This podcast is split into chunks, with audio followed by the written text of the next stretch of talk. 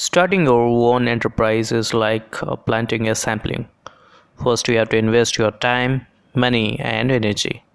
Then, you must take care of it while expecting nothing in return. But when your startup blossoms, it makes all patience and hard work worthwhile. Well, I am Sumit. I welcome you all to another brand new episode of Talk. Without wasting much of time, let's begin.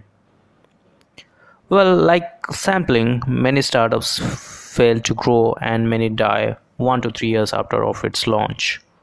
While there are many factors leading to the failure of startup, one of the main key reason is lack of expert startup advice founders receive. Experience of a seasoned entrepreneur is precious, and no matter how many theoretical models you study, you simply cannot replace the experience they have gained through actually doing the work, failing, and succeeding. Well, I will try to give you some startup advice which will help you to propel your business in the right direction. Here are some four tips which uh, will help you to grow your business. The number one Start by working on what you need at present moment and then what you need to do tomorrow. Set a target always for yourself. Number 2. When you are building a startup, it is difficult. You have to give your 100% with the commitment.